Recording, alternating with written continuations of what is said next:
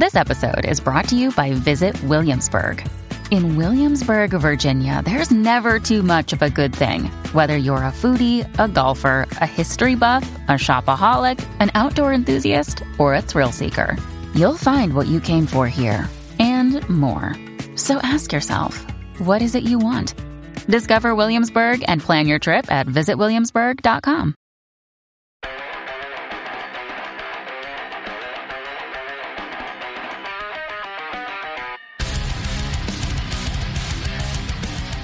This is Undaunted Life of Man's podcast. I'm your host, Kyle Thompson. Let's get into it.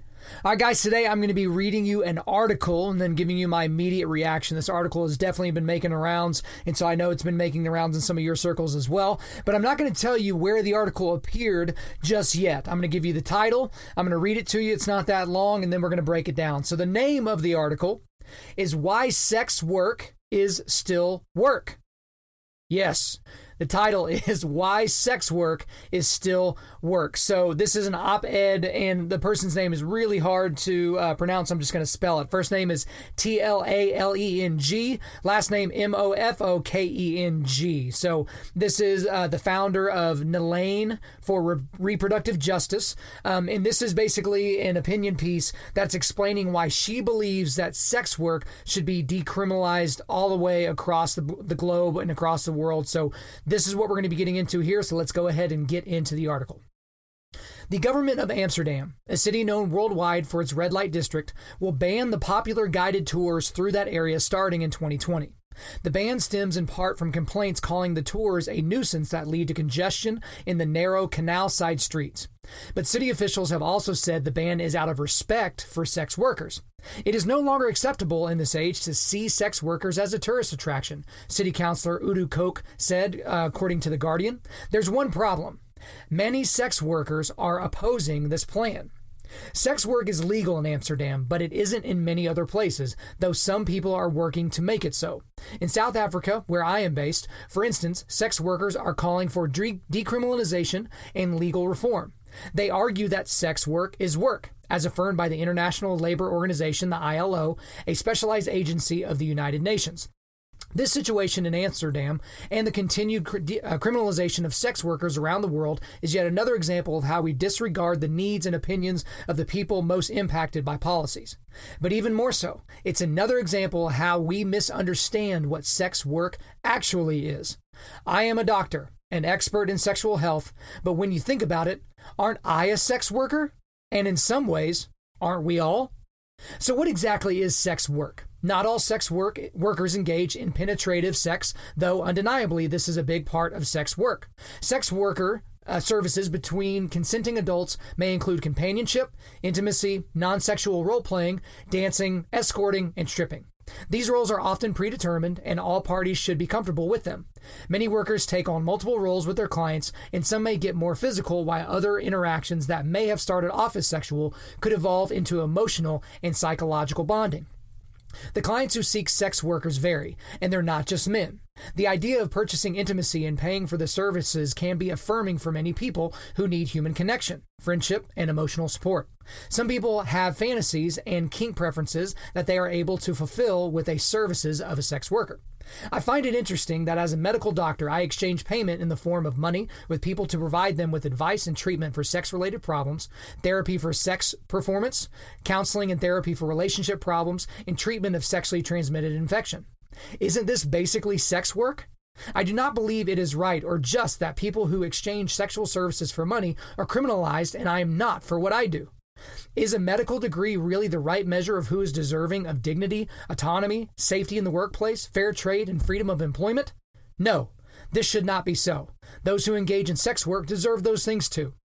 Today, online spaces and apps make the interactions and negotiations safer for women sex workers as opposed to soliciting sex outdoors, where the threat of community and police harassment remains a concern. Recent legislation in the United States makes that makes it harder for sex workers to advertise online, however, has complicated this. Apps also make it less intimidating for women who are clients to screen and meet potential sex workers to cater to their needs. Still, continued criminalization of sex work and sex workers is a form of violence by governments and contributes to the high level of stigma and discrimination. A systematic review of meta analysis led by the London School of Hygiene and Tropical Medicine, for instance, has found that sex workers who have experienced repressive policing, including arrest, extortion, and violence from police, are three times more likely to experience sexual or physical violence. But governments often fail to accept the evidence for the economic and social basis for sex work. The ILO estimates that sex workers support between five and eight other people with their earnings. Sex workers also contribute to the economy. Governments ignore the nuanced histories and contexts in different countries and thus continue to wrongfully offer blanket solutions and rescue models that advocate for part, partial decriminalization or continued criminalization. They also ignore the wishes of sex workers who want full decriminalization, as supported by the Global Commission on HIV and the Law and the Lancet, a, as well as human rights organizations like Amnesty International. Global efforts towards decriminalization have been growing in some countries, such as South Africa. Here, it is led by the biggest sex worker movement, Sisonke, sorry, I don't know how to spell that, uh, and the advocacy and policy work of Sweat.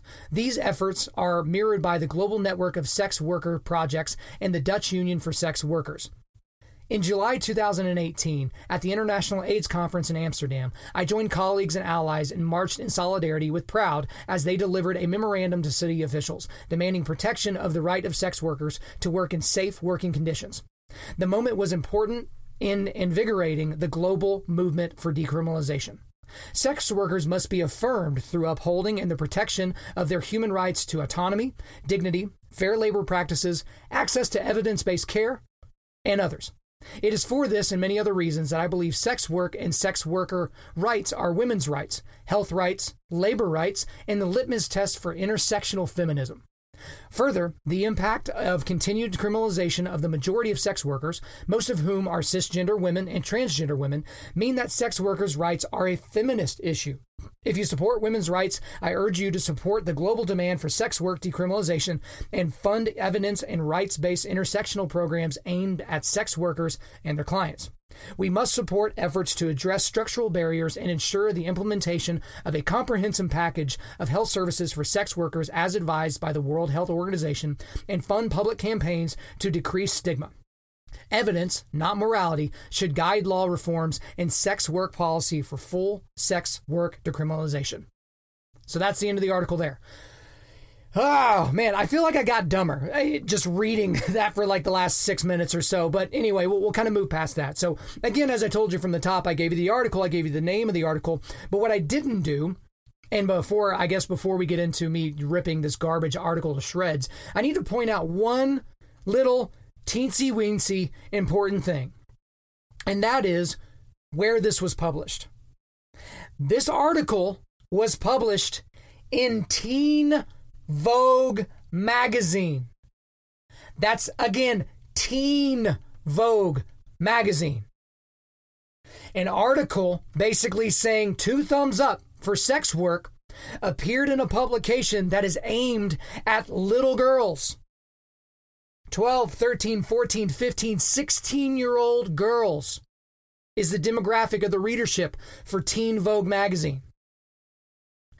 So we're going to talk about that a little bit more here at the end. But that's at least a little bit concerning, isn't it? Especially for my dads out there listening.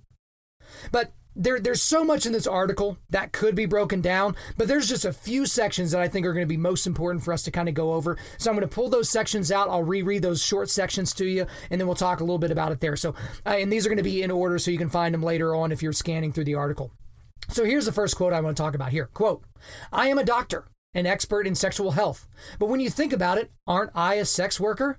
And in some ways, aren't we all? Unquote. What is she even talking about?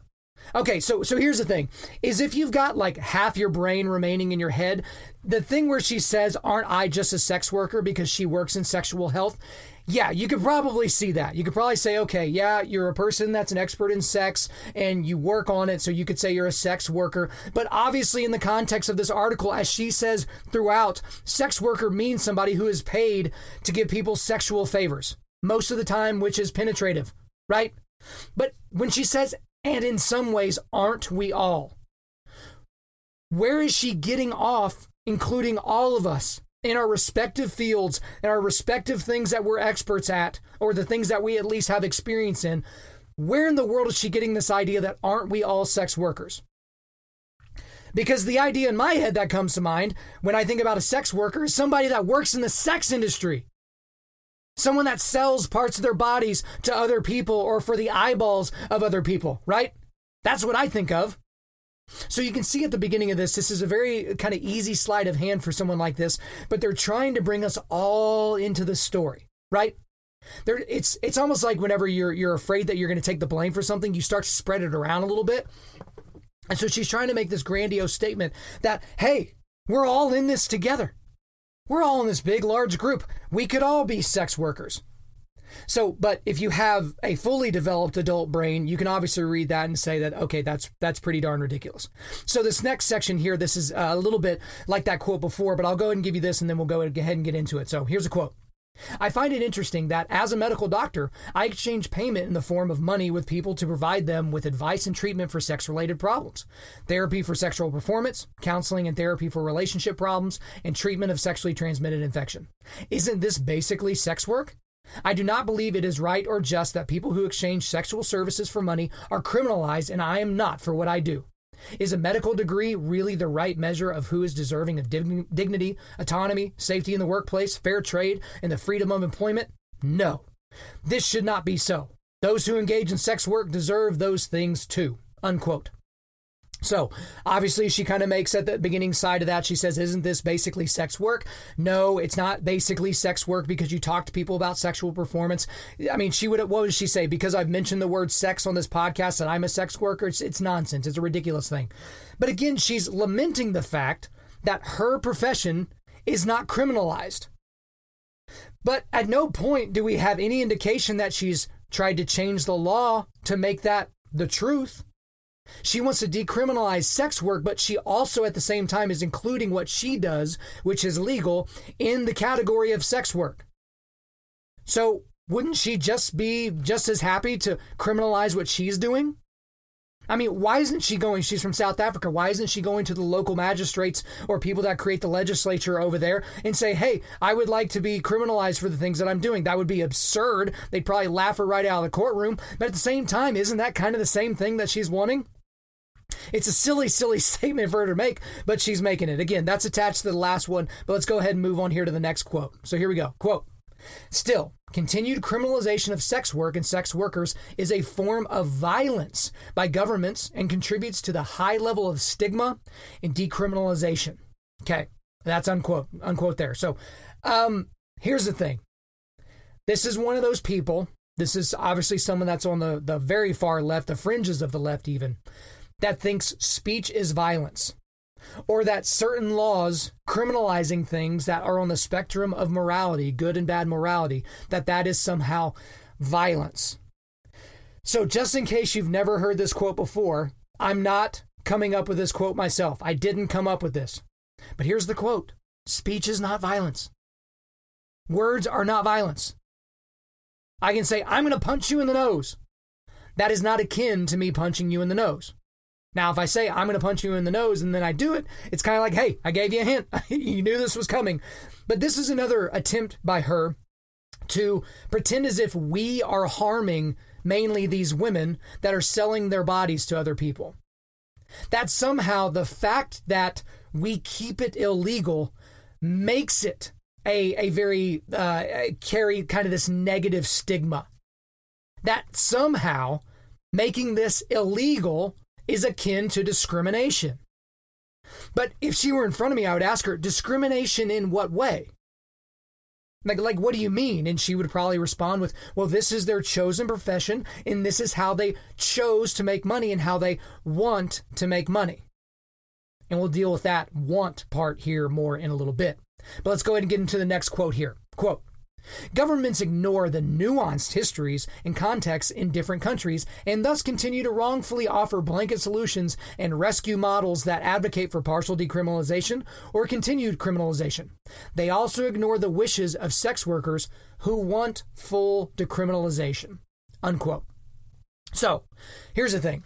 She at the very beginning of that she's saying, "Oh, well you we just don't understand the nuance." But but clearly she does. That this this lady understands the nuance. She understands fully the nuance, histories, and contexts in different countries. She's the one that we should be listening to. This person who's writing for Teen Vogue. She's obviously a mental and intellectual heavyweight. But the interesting thing at the end is she says they also ignore the wishes of sex workers who want full decriminalization. So you're telling me that criminals want what they're doing to break the law to be decriminalized? You don't say. I wonder if people that run drugs wish it was decriminalized. Now, it would affect how much they're able to sell their products for because that's just basic market economics. But at the same time, what point are you making here? They also ignore the wishes of sex workers who want full decriminalization. I bet they do. I bet the ones that are that are fully in there, especially the men that are typically running these women, would prefer for that to happen. Right?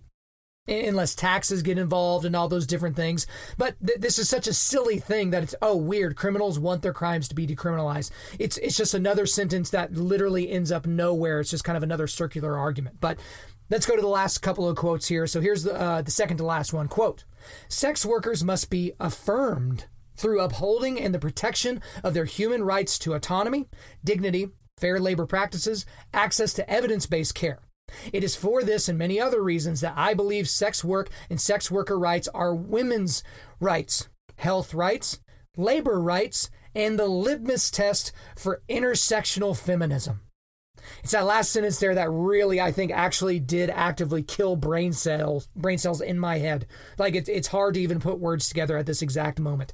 But she's drawing an unbelievable connective line here, an unbelievable line, and that line is the line between prostitution and women's rights. As this this is something that we should be championing that if you're a first, second, or third wave feminist, or if you're someone that's just in, port, in support of feminist ideas, that this is an idea that we all need to get behind. But she turns it into this gigantic category of women's rights, health rights, labor rights, and this one, which is just one of the dumbest phrases in the history of the planet the litmus test for the intersectional feminism. Wow. The litmus test for intersectional feminism it's just incredible. I mean, you could probably there are probably entire studies uh, entire sectors of gender studies that you could dedicate just to that one incredible sentence. But again it's this idea that we need to affirm these women. We need to affirm these quote unquote choices that they've made to get into this line of work. More on that here in a little bit. But let's go ahead and get into the last quote here. Quote further the impact of continued criminalization of the majority of sex workers, most of whom are cisgender women and transgender women, mean that sex worker rights are a feminist issue. If you support women's rights, I urge you to support the global demand for sex work decriminalization and fund evidence and rights based intersectional programs aimed at sex workers and their clients. Unquote. So, we should join in and support these individuals. And the thing is, is she's trying to draw a line between people that think that this is a good idea and people that don't think this is a good idea. Because she says, if you support women's rights, dot, dot, dot, which I think everyone listening to this podcast supports women's rights, right? Because the overwhelming majority of my listeners here are Christian men, right? And if you're not a Christian, we're ecstatic that you're listening into this. We hope that you're getting something out of it. But of course, we understand that women's rights are appropriate because we understand that women have the imago Dei, we understand that. They have the image of God written on their souls. They're owned by Him. Their, their souls were purchased at the cost of Jesus' life. We understand that. But to someone like this, I'm going to go out on a limb here and say this person's probably a secular humanist, probably an atheist or agnostic. What is her basis for women's rights? I mean, wh- where does she get her paradigm? It makes no sense. But the thing about this article is that Teen Vogue, I think they knew what they were doing. Uh, I think they knew whenever they put this out that they were going to get some flack, and obviously they've been receiving severe amounts of flack for this. But this is the same publication that back in 2017 brought us the, you know, incredible article, Anal Sex, What You Need to Know. Again, this is Teen Vogue. 12 to 16 year old girls is who's reading this. Anal sex, what you need to know. And the thing is, is back in 2017, if you were paying attention, if you res- express any negativity towards that article, you already know where this is going. It's because you're homophobic. Ah. So if you think it's inappropriate for a magazine to post an article telling you about the internal and external things that could happen during anal sex, and you're a young girl, if you express any dissent to that, oh gosh, you're just a homophobe. The, the thought of anal sex to you just seems to be so, so bad, right? That was their main their main line of argumentation. But again, uh, there, there's a lot of things that you can deal with, and there's a lot of worldview implications for an article like this, and it's certainly been making the rounds. You know, by the time you're listening to this, it's probably going to be a week or two. Uh, you know, just we've moved on to the next crazy thing that's happened. But there are several key observations that I wanted to make from this that I think is especially pertinent to our audience here. Okay, so the first key observation is this: almost 100% of the women in sex work would rather be doing something else. I mean, how many of these people, when they were little girls, whenever they're going around and the teacher's like, well, What do you want to be when you grow up? And little Jimmy's like, I want to be an astronaut. And little Jenny's like, I want to be a teacher. And then you ask, you know, little Rachel, and she's like, I want to, I almost said something crude. I want to have sex with people for money. Like, I mean, uh, the, it's so flummoxing. Like, I'm sitting here, like, stumbling over my words. Like, what do they think these women want to be doing? I mean, you can just look on the internet and look for these these articles and these stories and these YouTube videos of these women that have been saved mainly by ministries or by other types of people and, and been rescued from sex work of all kinds and listen to the deep amounts of regret that these women have. The entire time they didn't think they had another option. Right? They, they didn't think there was another option out there for them. They were uneducated. They were poor. Maybe they had family to support, right?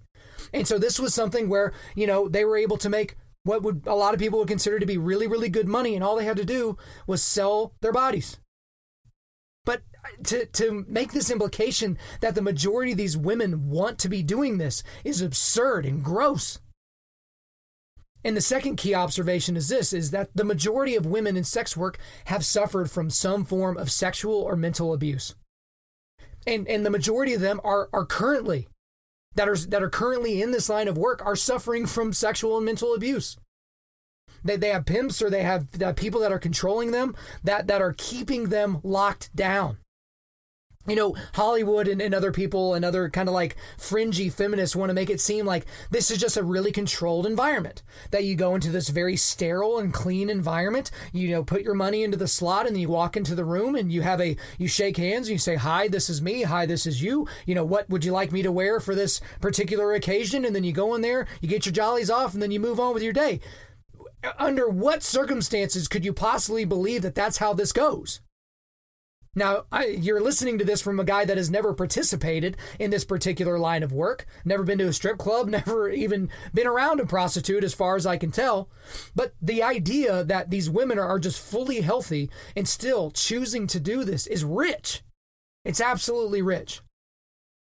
The fourth observation I want to talk to you about is this is that society is moving towards the normalization of pedophilia. And this is just another step in that direction. And now, obviously, this seems like a pretty, uh, pretty sizable shift up here. But you just have to think about this, guys. Again, this is Teen Vogue magazine. I, again, follow me here. Follow me. This is Teen Vogue magazine, and this is an article that essentially is encouraging girls below the age of 18, most of which are quite a bit below the age of 18, encouraging them to get into sex work because they're normalizing it hey, hey, hey, hey, hey, you know, that some people go out and they're busters at Outback or they're, you know, they're helping people clean up stuff at the golf course or, you know, maybe they they got an internship with an accounting firm, but you know what? You could always just, you know, pull off your top, have people pay for it. Give you $1 bills, you get enough of those, you'll be fine. A few lap dances a night, that'll help pay the rent. But the big thing about it here is one of the things that predators love are underage individuals that believe that is what is happening to them is normal. Follow me. Again, follow me here. Because one of the things that pedophiles do, you can see this, it's all over the literature and the research here with pedophiles, is they are trying to groom the people, the young boys and the young girls over time so that they can eventually take advantage of them sexually. Because for a lot of these individuals, for a lot of these young people, let's just talk about young girls, if you were to just go right into the things that you eventually do with these girls from the very beginning, it's going to seem so otherworldly and so shocking and scarring that it's probably going to be a negative reaction. You're probably going to get caught because they're probably going to tell somebody. But you see this overwhelming amount of time and effort spent by these pedophiles to normalize their presence first Normalize the fact that, you know, it's just normal that this person is around. And then it's just normal that this person's going to hug you a little bit longer than other people do. That it's normal that this person is going to touch you in areas and in ways that no one else does.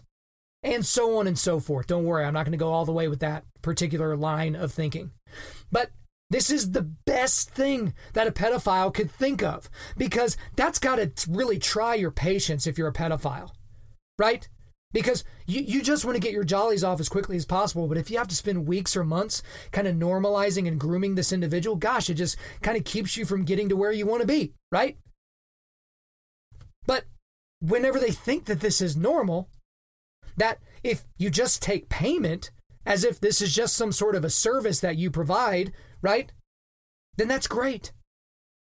And society is doing a lot of things. Now, I'll probably do an entire podcast episode on the future in this, but it seems like drag queens are everywhere right now, right? You know, we have drag queen story time at libraries, and we have, you know, nine year old boys that are, you know, world famous as drag queens now. These highly sexualized forms of women, even though they are boys or young men. But if we normalize it, it's not going to be that big of a deal. And people always, whenever you start making the slippery slope argument, argument, they're like, "Oh gosh, here we go, this conservative Christian making the slippery slope argument. Here we go again." But the thing about it is, is that's how the world works. Because when you push past a certain line and that line becomes established, you can continue pushing past the new line that you've established. That's how slippery slopes work. Because there were things that, you know, one generation ago were absolutely unfathomable you know, think about gay marriage. That was unfathomable one generation ago, and now it's old hat. Right now, it seems unfathomable that we would think that polygamy is something that we should be able to do. But if love is love, right? If love is just love, then then why can't a man have more than one wife? Why can't a you know a woman have more than one husband? And then the line eventually is pushed to, well, if love is love, and I'm a 30 year old man, and you're a 15 year old girl, well, that's enough for consent, right? We love each other. I mean, if love is love, right? You see what I'm saying? These arguments are absurd, but this is where society is pushing you. When society doesn't have anything to anchor itself to, namely a God that gave us these rules for morality, then we just have to make it up. And we make it up based on logic and reason alone, which takes us down this path. And the last observation I want to make for you guys here is dads, you better be paying attention. There's a lot of dads listening to this right now, and you've got little girls. Are they reading Teen Vogue? Are their friends reading Teen Vogue? Are they reading articles about anal sex, about sex work, about how to pleasure their boyfriend? How to do all these different things that adults do? What are they reading, guys? What are their friends reading? What articles are they sharing back and forth? What types of pictures are they sharing? You know, those pictures that dis- disappear after a day on Snapchat? What's in those pictures? Do they have a boyfriend? What kind of pictures are they sharing back and forth? What kind of things are they talking about? Because guess what, guys? Once they get outside of the bubble of your house, they're in society's bubble. And in society's bubble, you get stuff like this article normalizing sex work, prostitution, stripping, escorting, all those things. Just normalizes it. So, this is my encouragement to you, dads. And again, I'm giving advice to dads, even though I don't have kids myself, right? But if I'm wrong, Tell me. Otherwise, it's it's probably just good advice. You got to be on top of this, and you got to be on top of this from an early age. And I'm not excluding the boys here because there there are obviously other concerns with the boys. But the statistics on girls and boys, especially around things like pornography, are damning. The age that these youngins are looking at pornography keeps getting younger and younger every year. Eventually, it has to stop just because of, you know, that's the way the world works. I mean, you can't really have a one year old doesn't really know what that looks like, right? But it just keeps getting younger and younger. And so, through pornography, things like hardcore sex are being normalized in the minds of these girls. That's what the research says as well. It's because they're basically getting their cues, right? They're getting their cues from what they see on these videos. And they're seeing these these hardcore pornography images or or videos that basically say, "Oh, if I'm the girl in this scenario, I need to I need to want this and I need to need to be in pain but enjoy it. I need to do all these things, right? Because that's normal." Oh, you know, if my boyfriend wants to have anal sex, it's just, well, I read that article and I kind of know what to expect now, so so let's just go ahead and do that oh, you know, protection is one thing, but, you know, I don't really want to be limited, right? And so if I really want to be with somebody at that exact moment and there's no protection available, you know, I should still be able to make that decision because, you know, bodily autonomy and, and whatnot, you know. But guys, we've got to get real. Our, our girls are going to be exposed to so many things and we won't be around if you're an uncle out there or if you've got best friends that've got daughters, like you've got to share this type of information around. Share this podcast, share these articles that I'm going to share with you in just a second because we got to be aware. Because I know a lot of guys are just aloof. You just don't know exactly when the other foot's going to drop, and you're just trying to make sure that you keep your head above water and you keep your job and you keep your wife off your back and you you know you keep the lawn mowed and you keep all these different things. Sometimes you forget that you need to protect the people that can't be can't protect themselves like your daughters. So, for all you fathers out there, be dutiful.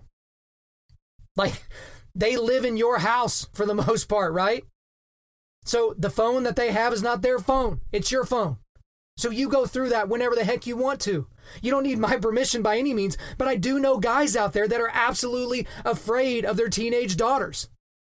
And for good reason. I mean, I, in my own family, my sister doesn't even talk to my dad. Hasn't talked to him for like two decades, right? And the guy never did anything to her. So since she was a teenager, she just decided that she wasn't going to have a relationship with my father. I mean, it's inexplicable. So I, I understand logically why some of you guys out there are so afraid of your daughters, how they can just make you feel so small. But that is your daughter. You have been charged with protecting her. Your wife can't protect her the same way that you can. So allow this to be the encouragement to you guys that society is going to continue to teach these things to them. You have to do enough things to counteract the nonsense that they're being spewed. All right, guys, before we get out of here, we're going to do a quick resilience boost. As you know why by now, we are a men's ministry and our mission is cultivating manly resilience. Specifically, we do that by providing content that forges spiritual, mental, and physical toughness. So today, I want to kind of give you a rundown. I obviously am going to include the Teen Vogue article called Sex Work is Real Work, but there's a couple of opinion pieces that were written in response to this. One is by National Review, or it was written on National Review. It's called Teen Vogue's support of sex work is delusional and dangerous. So that's a good one there. And then there's another one from the USA Today which says, Hey, Teen Vogue, on career day, no young girl should say, I want to be a prostitute. So I thought those were two uh, very well done responses to this article in addition to what we gave to you today. All right, guys, thanks so much for listening. We really do appreciate it. As you know by now, we would love for you to subscribe on iTunes, SoundCloud, or Google Play and refer your friends to listen and share this on social media. If you use the hashtag Undaunted Life, we will eventually find your post and give it a thumbs up. Guys, if we deserve a five star review, please, please leave us one. That is how the algorithm is going to know that we should get out to more people. Leave us a few sentences letting us know why you like the content. I'm currently booking speaking engagements for the rest of 2019 and the beginning of 2020. So if you want me to come speak to your team, to your men's group, on your podcast, whatever, hit me up via email info at undaunted.life. That's I-N-F-O at undaunted.life. Our website is www.undaunted.life and you can follow us on Instagram or Twitter at undauntedlife or facebook.com backslash undaunted life. Check out our free devotionals on the YouVersion Bible app. Just search Undaunted Life under plans. And as always, we want to thank the band August Burns Red for allowing us us to use their entire music library for our content. The intro outro track on this podcast is their song King of Sorrow, which is off their latest record entitled Phantom Anthem. The links are in the description. I'm your host, Kyle Thompson. Remember, keep cultivating manly resilience, keep forging spiritual, mental, and physical toughness, keep seeking the Lion of Judah.